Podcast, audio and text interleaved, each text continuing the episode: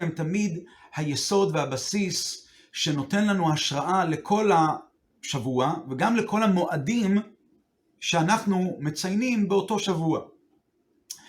הרעיון הזה מבוסס על דברי השלה, שני לוחות הברית, שאומר שיש קשר מיוחד בין כל מועדי השנה לבין פרשיות השבוע בהם נקראים המועדים האלה. לפי זה גם כאשר מדובר על מאורעות שקרו עם אנשים פרטיים, יש קשר לפרשת השבוע. בוודאי ובוודאי כאשר מדובר על מאורע גדול שאירע עם נשיא בישראל, נשיא אה, אה, הרבי מלובביץ' הקודם, שאנחנו מציינים בימים האלה, יום י"ב וי"ג תמוז, את ימי חג הגאולה, שהוא השתחרר מהמאסר ברוסיה הסובייטית, מאסר של מהפך החיים לחיים. חגיגה כזו בוודאי יש לה קשר לפרשיות השבוע שבהם אנחנו מתעסקים מלפני לאחרי, לפעמים גם קוראים את שתי הפרשיות ביחד. אני מדבר כמובן על פרשת חוקת, פרשת בלק, ולפעמים פרשה, פרשת פרשיות חוקת ובלק יחדיו. אז בואו הבה ונראה את הקשר בין הפרשיות האלה. דבר ראשון, הביטוי חוקת. הביטוי חוקת מבטא משהו שהוא מעל היגיון, מעל טעם ודעת, כמו שכתוב, שרש"י אומר, שזאת חוקת התורה, התורה מדברת על פרה אדומה, והתורה קוראת לה חוקת. מדוע חוקת? חוקה חקקתי, גזירה גזרתי, אין לך רשות להרהר אחריה, מדובר כאן על משהו שהוא מעל להיגיון. עבודה של חוקה בעבודת השם זה מסירות נפש מעל לכל היגיון, כי היגיון, שכל, אומר לבן אדם לא, להרים את המציאות שלו, לה, לה, לעשות אותה גדולה יותר, חזקה יותר, לא להשליך את חייו מנגד, לא לבטל את המציאות שלו. ואגב, זוהי הסיבה שבאמת מסירות נפש לא כתובה בתורה שבכתב, כי תורה שבכתב היא תורה, היא חוכמה, היא שכל, היא היגיון, ואילו המסירות נפש הוא מעל ההיגיון, לכן זה לא מופיע. בכל אופן, זה באמת הקשר לחוקה, ליום י"ב וי"ג תמוז, כי הפעילות הזו של אדמו"ר הרבי, האדמו"ר הקודם מלובביץ', הרבי מלובביץ' הקודם, הרבי הרייץ, המסירות הזו, הפעילות הזו הייתה מסירות נפש מעל לטעם ודעת, מעל לכל היגיון. הוא עמד מול ממשלה אדירה וחזקה, שבתנאים ההם אף אחד לא יכל לעמוד מולה. והוא עמד ועשה את הכל ונאסר על זה, ובסופו של דבר שוחרר ויצא לחירות. זה פעולה שהיא ממש חוקת. אגב, הביטוי חוקת, התורה כותבת זאת חוקת התורה, אבל הפרשה בפי עם ישראל לא נקראת בשם חוקת התורה, אלא חוקת. ללמדך שיש חוקת התורה ויש חוקת. מה ההבדל? חוקת התורה, הכוונה היא שיש איזושהי הבנה כלשהי, יש איזשהו שכל כלשהו, היגיון כלשהו. גם אם מדובר במשהו שהוא מעל ההיגיון, אז ההיגיון אומר שיש כאן משהו שהוא מעל, לא... ההיגיון אומר שיש במשהו הלא הגיוני הזה איזשהו היגיון. פרה אדומה, החוקת שבפרה אדומה היא חוקת, היא, היא מעל לכל היגיון. אפילו שלמה המלך, שהיה חכם מכל האדם, אמר, אמרתי החכמה, והיא רחוקה ממני. אגב, זוהי הסיבה שהתורה אומרת, זאת חוקת התורה. כאילו נאמר, החוקה האמיתית היא פה, כי היא באמת החוקה היחידה שמעל לכל היגיון. אה, שאר הדברים, למשל טבילה במקווה, זה דבר שהוא איכשהו מתלבש בהיגיון. משהו, נכנסים לתוך מים ומטהרים, המים מכסים את כל גופו של האדם ומטהרים אותו והופכים אותו למציאות רוחנית חדשה. אבל מה קורה בפרה אדומה? לוקחים כמה טיפות, מזים לכיוון הבן אדם, ובזה הוא נטהר. זה דבר שהוא מעל ההיגיון לגמרי, זה לא, מת, לא מתקבל בשכל, זה הפוך מהשכל.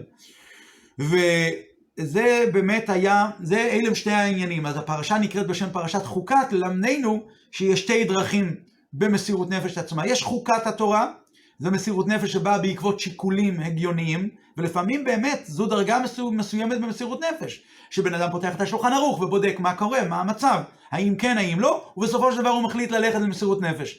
ויש מסירות נפש באופן אחר לגמרי, שלא עורכים שום שיקולים, שום חישובים, זה נקרא חוקת, עוד יותר נעלה מאשר חוקת התורה, חוקת סתם.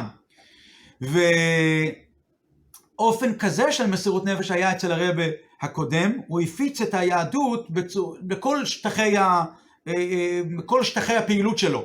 ב- לשלוח שוחטים, לשלוח רבנים, להקים מקוואות, לייסד ישיבות, אבל בעיקר בעיקר הפעילות שלו הייתה לעשות חדרים מחתרתיים, ללמד ילדים, תינוקות של בית רבן, ללמד אותם תורה ולהחדיר בהם את היסודות של היהדות. ועל זה היה הגזירה העיקרית של הממשלה, ובגלל זה זה היה הטריגר למאסר שלו.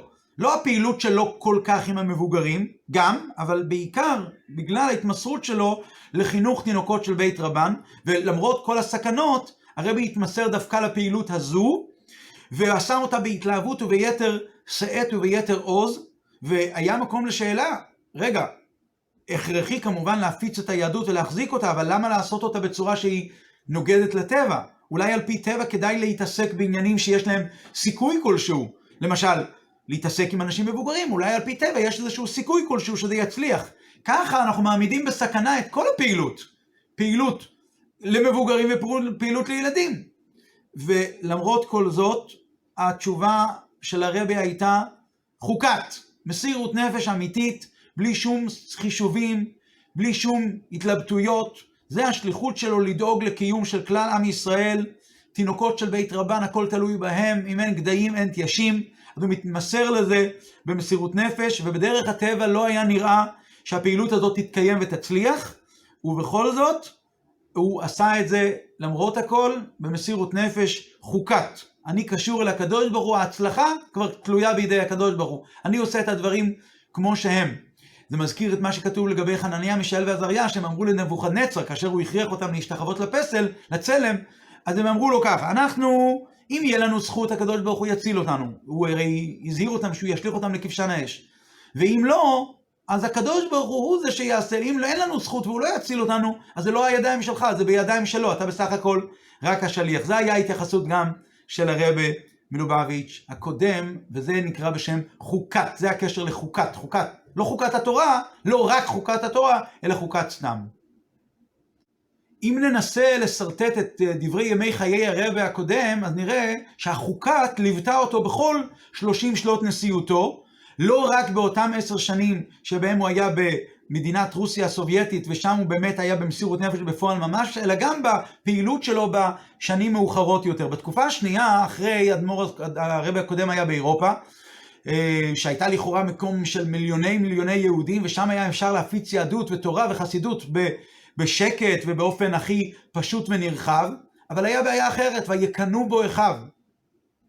הרבה, זה קצת מזכיר את מה שהיה עם המגיד ממזריץ' שאמר לרבי, דיבר על אדמו"ר הזקן תלמידו חביבו, שהיו עוד תלמידי המגיד ועוד תלמידי הבעל שם טוב, והיה ויקנו בו אחיו. ואיך כתוב אחרי זה, לגבי יוסף, שמו של אה, בעל ההילולה, בעל הגאולה יוסף, אמר, אה, כתוב, ואביו ויקנו בו אחיו, ואביו שמר את הדבר. הקדוש ברוך הוא הטיל עליו גם את השליחות הזו, אז הוא עושה אותה, הוא עושה אותה גם במסירות נפש. זה מסירות נפש מסוג אחר, אבל זה גם מסירות נפש. התקופה השלישית, היא כבר התלוותה למסירות נפש בסוג אחר לגמרי, זה לשחות נגד הזרם של ההנחת יסוד שאמרה, אמריקה היא שונה. ופה אי אפשר חס וחלילה להתנהג בתורה ומצוות בצורה מושלמת כמו שהיה בעבר. ומול זה, זה היה זרם אדיר של קרירות, ומול זה עמד הרבה כעץ נטוע, ועשה את אמריקה למקום תורה. אז בכל שלושת תקופות ימי חייו בתור נשיא היה זקוק למסירות נפש, ובכל תקופה היה צריך לעשות מסירות נפש באופן אחר. וכמובן, המסירות נפש של שתי התקופות האחרונות אינה דומה בכלל למסירות נפש שהיה בתקופה הראשונה שהייתה כרוכה במסירות נפש בפועל ממש. ויתר מזו, זה לא רק מסירות נפש לעצמו, זה היה מסירות נפש לאחרים, זה, ובמידה מסוימת למסור את הנפש, לגרום לאחרים למסור את הנפש, היה אצלו עוד יותר מסירות נפש מאשר למסור את עצמו למסירות נפש. היו מקרים שהיו, שלחו איזה שליחים למקום מסוים להקים חדרים, להקים ישיבות, לעשות מקוואות, והם נאסרו והוגלו והומתו אפילו, ועם תוך ייסורים, והיו מיד צריכים לשלוח מישהו אחר במקום. זה היה מסירות נפש מאין כמוה. בתקופות השניות כמובן היה מסירות נפש בקושי אחר, בקושי שונה. באו טענות, למה ככה, למה ככה, ויקנו בו אחיו. ולמרות כל זאת הוא המשיך עם הפעילות שלו, ופה נדרש איזה סוג של הלך רוח של מסירות נפש באופן עמוק יותר, אחר יותר. שונה לחלוטין כמובן המסירות נפש שהייתה נדרשת לו כשהוא הגיע לאמריקה בשנת אה, תש עד תש"י. שלושת התקופות הן תר"פ עד תרפ"ח, פ"ז, פ"ח, אחרי זה מפ"ח, פ"ט עד תש, ואחרי זה תש עד תש"י. אז בתש, תש עד תש"י הפעילות הזו הייתה פעילות באמריקה, זו הייתה פעילות נגד הזרם לגמרי, והוא לא התפעל מהמלעיגים והמפריעים וכל המנגדים, ושבאו, וכל מיני יועצים למיניהם שבאו ואמרו לו, תיסגר בארבע אמות שלך ותעשה את הפעילות שלך, אלא הוא התמסר להפוך את אמריקה כולה למקום תאורה. בדרך הטבע לא ייתכן שאצל בן אדם יהיה אותה מידה שווה של מסירות נפש בכל מיני אופנים שונים. אבל כאשר זה נבע, נובע מעצמיות הנפש, פה זה כבר לא משנה. כך צריך לעשות כאן מסירות נפש מסוג זה, מתלבשים במסירות נפש מסוג הזו ועושים אותה. ואותו דבר בכל סוג וסוג. זה הקשר לפרשת חוקת. מה הקשר לפרשת בלק? ומה הקשר לפרשת חוקת בלק? בלק, מספרים עליו חז"ל שהוא היה שונא את ישראל עוד יותר מאשר כל השונאים. הוא רצה להרע את ישראל, והוא ידע שעם ישראל לא הורשו לקחת את ארצו. איך התורה אמרה? אל תצר את מואב ואל תתגר במלחמה. אבל בכל זאת היה לו איזושהי שנאה לעם ישראל והוא התייצב כנגדם, למרות שהוא ידע, ידע טוב מאוד שהוא לא יכול. והוא הטריח את עצמו והביא מישהו אחר, את בלעם, כדי שיקלל את עם ישראל, והכל כדי שמה? שיגיע איזה נזק כלשהו לעם ישראל. זה באמת מה שעבר הרבי הקודם במאסר שלו. הוא כותב שה... באיגרת המפורסמת שהוא כתב אחרי השחרור, אז הוא כותב, הכל זה היה בעצם על שנה של אנשים שהם חיפשו לנקום ביהודי דתי, שומר, גאה ביהדותו וכולי וכולי, ובעצם הפעילות שלי היא לא נגד חוקי המדינה. זאת אומרת, הם לא יכלו לסבול, המחלקה היהודית שהייתה בקג"ב, בגפ"ו, לא יכלו לסבול יהודי דתי ויהדות, ולכן הם טרחו ועשו כל מיני דברים כביכול נגד חוקי המדינה עצמם, העיקר להפריע לפעילות הזאת של הרבי. אז זה בעצם מה שהיה שם. ומה היה באמת, כמו בדיוק שהיה במעשה בלק ובלעם, שלא זו בלבד שבלק לא הצליח, אלא בסופו של דבר הסחירה הזו ששכרו את בלעם לקלל את ישראל, ויהפוך השם אלוקיך לך את הקללה לברכה, ובני ישראל הרוויחו ברכות נפלאות, אותו דבר היה גם אצל בעל הגאולה והשמחה, שאותם אנשים שאסרו אותו, בסופו של דבר היו צריכים לסייע לו לשחרר אותו, ובסופו של דבר הוא גרמו לו לצאת מהמדינה ההיא. עכשיו, מה הקשר לחוקת בלק? הקשר הוא כזה, אמ, להתנגדות של בלק לכשעצמו, אפשר עוד למצוא איזה שהם צידוקים שכליים, איזה שהם הסברים. עתה. הוא עצמו אומר, עתה ילחכו הקהל את כל סביבותינו, כי לכוך השור את ירק השדה. מי יודע מה בני ישראל הולכים לעשות לנו? ויגור מואב מפני העם, הם מפחדים. יש התנגדות הזו, זה נקרא התנגדות של בלק. יש, אבל יש התנגדות שנקראת בשם חוקת בלק, כלומר התנגדות שהיא בבחינת חוקת, מעל היגיון. אה, אה, אין שום סיבה והיגיון לשנאה, ובכל זאת יש ניסיון להרע ולהפריע לעם ישראל, למרות שברור שלא יצליחו. ובאמת כך היה בסיפור באמת של בלק ובלעם. נביא גדול היה בלעם, וידע את האמת, שהקדוש ברוך הוא אמר לו לא תאור את העם כי ברוך הוא, אל תלך איתם. ובלק משגע אותו ואומר לו, ארה לי את העם הזה, והוא אומר לבלק, לא, אנחנו לא יכולים. ובכל זאת, למרות כל זאת, השנאה הפתולוגית שלו, העצמותית לעם ישראל, גרמה לו שהוא לא היה יכול להתאפק, והוא ניסה כן למלא את הבקשה של בלעם, וכמובן לא הצליח. בעבודה הרוחנית שלנו זה בעצם מבטא ככה, יש לפעמים בן אדם שהוא בבחינת חוקת בלק. כלומר, כל מיני הנחות יסוד כאלה שאין להם שום צידוקים שכליים, וזה נקרא בשפת הקבלה והחסידות אה, שטות שלמטה מטעם ודעת. כלומר, דבר שהוא לא הגיוני, התנהגות לא הגיונית, אין לה שום היגיון.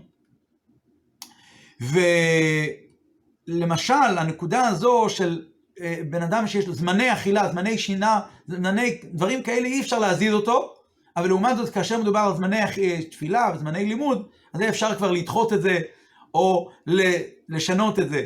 זאת, זה, זה, התנגדות, זה התנהגות כזאת שהיא, אין לה מקום בהיגיון לכאורה. אז על ידי העבודה של חוקת בלק, זה נקרא, מה זה חוקת בלק? למעלה מההיגיון.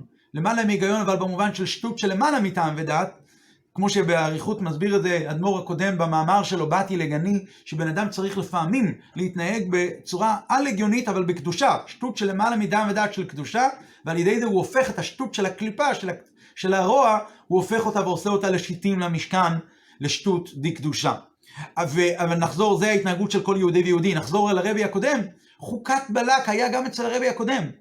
אותה, אותם חוקרים, הרבי בעצמו מספר שאותו חוקר, קראו לו, אחד החוקרים קראו לו לולב, היה יהודי. היה יהודי שהיה נצר וצאצא לחסידים. אז בעת שהוא אסר את הרבי, אז הוא אמר, אני רוצה לקחת לך את התיק. הסבא שלי, הוא דיבר על הסבא שלו, שה... היה כנראה חסיד של הרבי המהר"ש או הצמח צדק, סבא שלי נשא את החבילות של סבא שלך, אז אני רוצה לשאת את החבילות שלך, והוא אמר את הביטוי רבי. וכאילו נפלט לו גם כן, בתוך תוכו פנימה הוא ידע את האמת, שמדובר כאן ברבי, זו הייתה האמת הפנימית שלו. ולמרות שזו הייתה האמת הפנימית שלו, והוא מקשיב ושומע את האזהרות של הרבי הקודם, שם אמר לו, הממשלה הזאת עוד בסופו של דבר תתנקם בך עצמך, כפי שאירע בסופו של דבר, ובכל זאת הלולב הזה שהיה חוקר רע, שחקר את הרבי הקודם וייסר אותו וכולי וכולי, עשה את מה שעשה באופן כזה שלמטה מטעם ודעת, הוא לא, אפילו לא מבין למה, משהו, איזושהי שנאה פנימית כזאת גרמה לו לעשות את זה. אבל הרבי התנהג בצורה של למעלה מטעם ודעת, בצורה של חוקת בלק, וההתנהגות הזאת גרמה שבסופו של דבר השתחרר הרבי הקודם, וזה הפך להיות יום טוב, והיום טוב הזה בסופו של דבר עוד יהפוך את כל חודש תמוז, שיהפוך לששון ולשמחה ולמועדים טובים.